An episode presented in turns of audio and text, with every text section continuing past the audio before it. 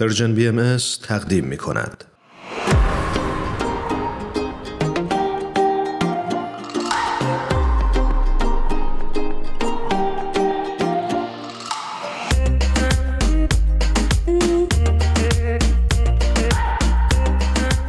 خانم نیکناز افتهی روی خط تلفن با ما همراه. نیکناز جان به سلام می‌کنم به برنامه ما خوش اومدی. سلام ایمان جان مرسی خیلی ممنون مرسی که من دعوت کردیم نیکناز جون خیلی خوش اومدی به برنامه خودت. ما خیلی خوشحالیم از اینکه در خدمتت هستیم. مرسی هرانش جون خیلی ممنون. شنونده های عزیز خانم نیکناز افتهی فارغ و تحصیل از رشته معماری از آمریکا و چند سالی هستش که در همین زمینه به دانشجویان معماری در دانشگاه بیایچی ایران در واقع دانشگاه باهایی به صورت آنلاین تدریس می‌کنن. خیلی خوش اومدی نیکناز جان. مرسی خیلی ممنون. می‌خوای اصلا خودت یه خورده برای شنونده هامون از خودت بگی اینکه چه کار می‌کنی چند وقت در رشته معماری کار می‌کنی و یا تحصیل کردی؟ حتما. من سال 2005 وارد دانشگاه باهایی شدم BIHE که مخفف باهای Institute for Higher Education هست. همونجوری که می‌دونیم رو تو ایران دانشگاه راه نمیدن از بعد از اینکه انقلاب اسلامی ایران شد. دیگه باهایی دانشگاه راه ندادن و همینجوری زمان گذشت تا زمان درس خوندن من شد و همیشه از وقتی بچه بودیم فکر می‌کردیم حالا شاید نوبت ما که بشه دانشگاه باز میشن. و نوبت من هم شد دانشگاه هنوز بسته بودم و من در دانشگاه باهایی مشغول به درس خوندن شدم. البته من یه سال رشته کامپیوتر خوندم چون اون موقع رشته معماری اصلا نبود. ولی بعد سال 2005 که یه سری از معمارای باهایی تصمیم گرفتن که این رشته رو تاسیس بکنن و ببینن که به صورت امتحانی ببینن ها چه جوری میشه. چون خب یه مقداری سختتر بود. دانشگاه بیایچی خیلی از درسها به خاطر شرایط باید به صورت آنلاین ارائه بشه و خب رشته معماری هم رشته که خیلی احتیاج به تعاملات فردی داره ماکت ساختن داره فضا می‌خواد. برای همین سختتر بود تاسیسش خلاصه سال 2005 به حال این رشته شروع شد و من افتخار داشتم که جزو اولین گروهی بودم که این رشته رو شروع کردیم. هشت نفر بودیم. ولی بعد دیگه سالهای بعد هی بیشتر شدن گروه ها بزرگتر شدن و بعد 2010 اومدم امریکا.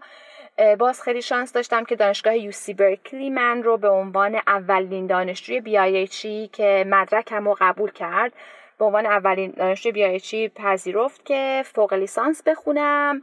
و بعد دیگه 2014 فارغ التحصیل شد. البته 2012 شروع کردم تا 2014 که تموم شد درسم. درسته. و یه نکته خیلی خوب رو اشاره کردی و اون که فارغ تحصیلان دانشگاه بیایچی باهایی در ایران بعدها موفق شدن در معتبرترین دانشگاه های دنیا ادامه تحصیل بدن و این خودش شاید سند معتبری باشه بر اهمیت و اعتبار این دانشگاه. مرسی. بله واقعا خیلی احساس خوبی داشتم چون فکر کردم تمام زحماتی که اساتید بر ما کشیدن تو ایران با همه شرایط واقعا خیلی سخته. فداکاری خیلی ها رفتن زندان هنوزم میرن استادا.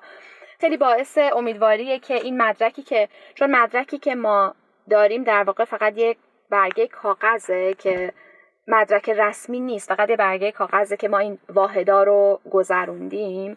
و خیلی باعث خوشحالی بود که دانشگاه برکلی پذیرفت و همونجوری که ایمان جان گفتن خیلی دانشگاه های معتبر دیگه یکی از دوستای نزدیک من دانشگاه هاروارد رفت یکی دیگه از دوستام ییل رفت یکی دیگه از همکلاسیام یو سی ال رفت. خلاصه همه بچههایی که اومدن البته همم نیومدن خیلی از دوستانم در ایران موندن و اونجا دارن فعالیت می‌کنن ولی کسایی هم که اومدن همه بهترین دانشگاه قبول شدن. آفرین آفرین خیلی عالی. بسیار خوب. نیکناز جون خودت چند سالی هستش که آنلاین درس خوندی و می‌خوام از تجربت برامون بگی که چجوری آنلاین درس میدی چه کار می‌کنی؟ یه مقدار بیشتر برامون توضیح بدی. حتما حتما. خیلی خوشحال میشم. خیلی سوال خوبیه. چون الان که همه دنیا به خاطر این داستان کرونا درس خوندن آنلاین شده خیلی خیلی سوال خوبیه و خیلی به زمان الان می‌خوره. راستش دانشگاه بیایچی به خاطر شرایطی که تو ایران هست خیلی خوب متاسفانه اذیت میشن استادا و دانشجوها درس بخونن. همیشه دولت اذیت می‌کنه چون میگن که شما باهایی اصلا حق درس خوندن ندارین. برای همین به خاطر شرایط خیلی از درس ها از سال 2003 یعنی خیلی سال پیش سالها قبل از این کرونا شروع بشه خیلی از درس ها به صورت آنلاین ارائه می شد بله. و منم که رشته معماری خوندم البته رشته معماری همونجوری که گفتم به خاطر طبیعتش و به خاطر نوعش نوع درسایی که ما داریم یه ذره سختره ولی باز هم درس آنلاین داشتیم ولی کمتر بود از رشته های دیگه. مثلا خیلی از رشته های دیگه من می‌دونم مثلا مثل کامپیوتر خیلی از درساشون آنلاین ارائه میشه ولی خب معماری کمتر بود. ولی بازم داشتیم درس های آنلاین مثل مثلا درس سازه های استراکچر سازه های ساختمونی یا خیلی درس های دیگه آنلاین بود. این تجربه من برای درس خوندن آنلاین و بعد هم که اومدم امریکا درس خوندم و از سال 2014 شروع کردم خودم درس دادن در رشته معماری به تجربیاتی کسب کردم. تا الان تقریبا 6 سال میشه که تقریبا هر ترم یا هر بعضی وقتا یک ترم در میون درس میدم. و خیلی تجربه خوبی بوده بزرگترین چالشی که در این مسیر آنلاین درس دادن یا درس خوندن داشتی چی بوده و چه راه حلی براش پیدا کردی؟ چالش بزرگترین چالش آنلاین درس خوندن به نظرم نبود اون تعاملات فردی و گروهی و فقدان کلاس های فیزیکی و کلاس های حضوری. البته اینم بگم که درس خوندن در بیایچی حالا اصلا خودش داستان جداییه. یعنی یک لایه و یک طبقه مشکلات بیشتری داره که خب خیلی زیاده. مثلا درسی که می‌خونی مدرکی که می‌گیری اصلا تو ایران قابل قبول نیست. دانشگاه تو هر روز ممکنه بیان استاد ببرن زندانی کنن. خلاصه از این داستان هست که امروز نمی‌خوایم حالا راجبش صحبت کنیم. شاید یه جلسه دیگه فقط راجع به داستانهای بیایچی و خاطرات بیایچی صحبت کنیم. ولی به طور کلی چالش های درس خوندن آنلاین اینه که خب کلاس حضوری نیست. یعنی استاد و همکلاسیات رو به صورت حضوری نمی‌بینی و خیلی وقتا اون حس دانشجو بودن رو بعد از یه مدت از دست میدی. احساس تنهایی می‌کنی احساس می‌کنی که خودت بر خودتی و اون انگیزه خیلی زیادی که باید داشته باشی برای اینکه کورس رو تموم کنی و یه درس رو تموم کنی یه پروژه نهایی رو بدی یه وقتا خیلی کم رنگ میشه. هرچی که زمان میگذره. و همش خودتی که بر خودتو تشویق بکنی که من باید این درس رو تموم کنم و حالا یه سری راههایی که چجوری می‌تونی با همکلاسیات و با استادت یه فضای دوستانه درست بکنی؟ و اون ارتباطاتی که در درس خوندن آنلاین وجود نداره بر خودت به وجود بیاری.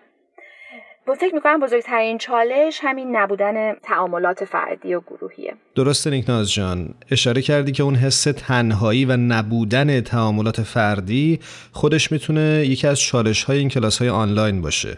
چه راه حل هایی برای این چالش ها به نظرت می‌رسه که بیانش بکنی؟ حالا مشکلاتی که داره راه حل هم داره. یعنی مثلا همین که فقدان روابط اجتماعی و کلاس های حضوری یه راه کاری که من یه که من کسب کردم اینه که یه راهش اینه که با دانشجوات دوست بشی و سعی کنی که دانشجوات با هم مرتب ارتباط داشته باشن. حالا الان به خاطر کرونا شاید اون برنامه های مثلا قرار بذارن پروژه های گروهی انجام بدن شاید اون برنامه هم نشه. ولی به طور کلی همیشه سعی کنیم بچه ها رو یه جوری با هم دیگه متصل بکنی و در ارتباط قرار بدی. مثلا من همیشه براشون پروژه های گروهی تعریف می‌کنم همیشه ازشون می‌خوام که هر چند جلسه یه بار تو کلاس دو سه نفرشون با هم یه پروژه ارائه بدن یا تحقیق ارائه بدن. یعنی اون نحوه استاد شاگردی که استاد لکچر بده و شاگردا گوش بکنن اصلا در فرمت آنلاین و در این حالت که داری آنلاین درس میدی نمیشه اصلا اونو اجرا کرد. و اینکه بچه خوابشون می‌بره. می‌خوای ده, ده دقیقه رو صحبت بکنی اصلا یکی داره فیسبوکش رو چک می‌کنه و یکی داره بعدم که اگه ویدیو هم آن نباشه که اصلا نمی‌بینی هر کی داره چیکار می‌کنه. برای همین باید مرتب در کلاس خیلی باید فعال باشن همه مرتب سوال بکنی. مثلا من همیشه هر 5 دقیقه بار ده دقیقه بار از بچه ها به صورت رندوم می‌پرسم که مثلا نیلوفر بگو نظرت راجع به این صحبتی که مثلا سما الان کرد چیه. همیشه سعی می‌کنم که یه جوری باشه فضا که حواسشون جمع باشه. وقت اگه جواب نمیدن سکوت باشه. خب معلومه که مثلا رفته خوش داره اون و تلویزیون نگاه می‌کنه. خب باید همیشه سعی کنیم که حواس بچه ها باشه و مشارکت بکنن تو کلاس. و برای مشارکت هم میشه نمره اضافه گذاشت و کردیت داد بهشون که خب بیشتر تشویق بشن. خلاصه به نظرم اینا راههایی که و حالا خیلی راههای دیگه که بشه اون چالش ها اون کمبودای کلاس آنلاین رو جبران کرد. می‌خواستم اینو در ادامه صحبتت بگم که فکر کنم خیلی مسئولیتاتون خیلی بیشتر شده و چالشاتون بیشتر شده. دقیقا. اینطور که به نظر میاد. آره یعنی بله. فکر می‌کنم که خیلی خیلی کار بزرگی دارین انجام میدین. کاملا. دقیقا. مرسی جان کاملا درسته. یعنی این فرمت جدیدی که درس خوندن آنلاین داره و تدریس آنلاین داره دیگه باید خیلی جدیده دیگه. یعنی اون حالتش استاد شاگردی که تو بیا یه لکچر یک ساعته بدی که البته خب اونم سختی خوش داشت. بعد یه لکچر آماده می‌کردی و کار خوش می‌کردی. ولی دیگه الان بعد مداوم به راه های خلاقانه و راه های جدید فکر کرد. مثل هر کار دیگه که الان باید خیلی سعی کنی خلاق باشی که کار دیده بشه این درس دادن هم همینجوری شده. بعد مداوم فکر کرد که چجوری میشه این ارائه درس رو خلاقانه تر کرد که بچه ها بیشتر در کلاس مشارکت بکنن و نتیجه بهتر و مؤثرتری داشته باشه آموزش. نیکناز جون برامون از چالش ها و مشکلات درس خوندن آنلاین گفتی. حالا دوست داریم برامون یه مقدار از نکات مثبت و فایده های درس خوندن آنلاین هم بگی. حتما. به نظرم یکی از مزایا و فرصت هایی که درس خوندن آنلاین به وجود میاره اینه که یه سری خسائل در ما به وجود میاره و اونا رو تقویت می‌کنه. مثل مثلا مسئولیت پذیری در برابر پیشرفت خودمون. یعنی اینکه بیشتر می‌فهمیم که خودمون مسئولی بر پیشرفت کردن خودمون. کسی قرار نیست بالا سرمون وایسه و ازمون یه تکلیفی رو بخواد. مثلا فرض کنید این کلاس آنلاین خب امروز کلاس هست دوباره هفته بعد هست و چون کلاس حضوری کمه خیلی وقتا ممکنه یاد اون بره که بعد تکلیف چی بوده. حالا این درس خوندن آنلاین اینو بهمون یاد میده که خودمون خیلی باید مسئول باشیم و درست. و البته اونم که این فاصله میفته بین کلاسا اونم مثلا یکی از راه حلاش اینه که استاد مرتب به بچه ها ایمیل بزنه. من اینو از دانشگاه برکلیم یادمه. خیلی جالب بود. برم که همون هفته اول که اومده بودم یه کلاس داشتیم. بعد رفت اومدم خونه ایمیلمو چک کردم. استاد ایمیل زده با یک عالمه تکلیفایی که تو کلاسم داده بود اون تکلیفا رو ولی دوباره ایمیل کرده. بعد یه حالت اضطرابی در به وجود میاد دیگه. دوباره فرداش دوباره ایمیل زد دوباره یه پیگیری کرد. من اولش خیلی اعصابم خورد شد که چرا اینجوریه؟ مثلا هر روز داره یک عالم اضطراب میده. استاد. جالبه که من اینو از خیلی ها شنیدم. جالب. ولی بعد فکر چقدر کار خوبی می‌کرد که همش یادآوری می‌کرد و حالا خودم با دانشجوام این کار می‌کنم. یعنی می‌دونم که شاید اولش اونا خیلی خوششون نیاد و اعصابشون خوشه بگن این نیکی هم که دم به دقیقه داره بر ما ایمیل می‌زنه. ولی یادآوری خوبیه دیگه. به هر حال حالا اینم یه راهشه. نیکنس جون به نظرم میاد که اولش دانشجوها ممکنه که عادت نداشته باشن ولی بعد از این مدتی اصلا خو می‌کنن به این حالتی که شماها اینقدر پیگیر هستین. به خاطر اینکه خودم این تجربه رو داشتم. من اوایل خیلی برام عجیب بود که چرا انقدر این استاده به من ایمیل می‌زنه. بعدا اگه مثلا یکم وقفه میافتاد می‌گفتم آ چرا به من ایمیل نمی‌زنه؟ عادت می‌کنید بهش. آره عادت آره. می‌کنیم و خیلی خوبه. خیلی فعال نگه میداره دانشجو رو. خیلی. و اینکه حالا ممکنه اون استرابو به آدم منتقل کنه و در عین حالم یه احساس خوبی هم هست که استاده براش من مهمم. بله یعنی بله کاملا. وقت می‌ذاره داره برای این درس وقت می‌ذاره داره برای من وقت می‌ذاره. از اون برم اینم احساس خوبشه. بسیار خلاصه آره به نظرم یکی از مزایایی که درس آنلاین داره اینه که احساس مسئولیت پذیری و جدیت رو در ما به وجود میاره و اینکه خلاق باشیم. اگه که مثلا انگ می‌بینیم انگیزمون داره از بین میره یه وقت خودمون فکر کنیم که خب من چیکار کنم الان که انگیزم زیاد بشه برم بشینم توی کتابخونه درس بخونم برم بشینم توی کافی شاپ درس بخونم شاید اینجوری بهتر باشه.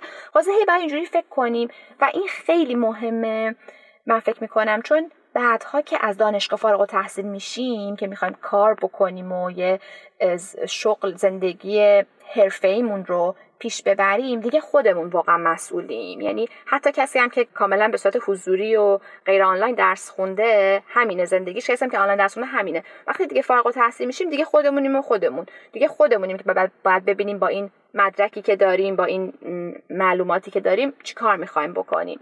برای همین واقعا به اون مهارتی که خودم مسئول زندگی خودمم احتیاج داریم. و حالا چقدر خوبه که دانشگاه این مهارت رو در ما به وجود بیاره که بعد برای زندگی حرفه‌ایمون ما رو آماده تر بکنه.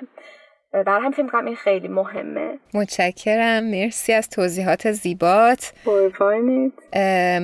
نیکناز جون ما در این قسمت از برنامه نمی‌دونم که خبر داری یا نه ولی یه سپرایز داریم برای شنونده هامون و می‌خوایم که شما یک ترانه ای رو که علاقه داری بهش رو تقدیم شنونده هامون بکنی. شاید خیلی قافل گیرت کردیم ولی خب. ببینیم سلیقه نیکناز چطوره. یعنی چیزی بخونم یا همین بخونم براتون؟ نه نه. اگه بخونم که عالی اما می‌خواستیم یه ترانه تقدیم می‌کنیم چیزی که خیلی دوست داری ترانه که خیلی خود دوست داری و گوش میدی. مرسی. اگه از قبل گفته بودین آماده می‌کردم یه براتون اجرا می‌کردم ولی نه با شوخی می‌کنم. من خیلی آهنگای مختلف گوش می‌کنم. یه ترانه ایرانی تقدیم کن به شنونده هامون ایرانی حتما. اسم ترانش هست ای وطن. با صدای یعنی من اون ورژنش رو شنیدم که خانم سپید رئیس سادات خوندن ولی اصلش مال علی نقی وزیری هست. به به. بسیار خوب. پس ما این بر ترانه رو از طرف تو به شنونده هامون تقدیم می‌کنیم و ازت مجبوریم خدافزی بکنیم اینجا. امیدواریم هر جا هستی موفق تر از همیشه باشی. مرسی از صحبت های خوبت. خیلی ممنونیم. خدا نگهدار. قربانتون. خدا نگهدار. you.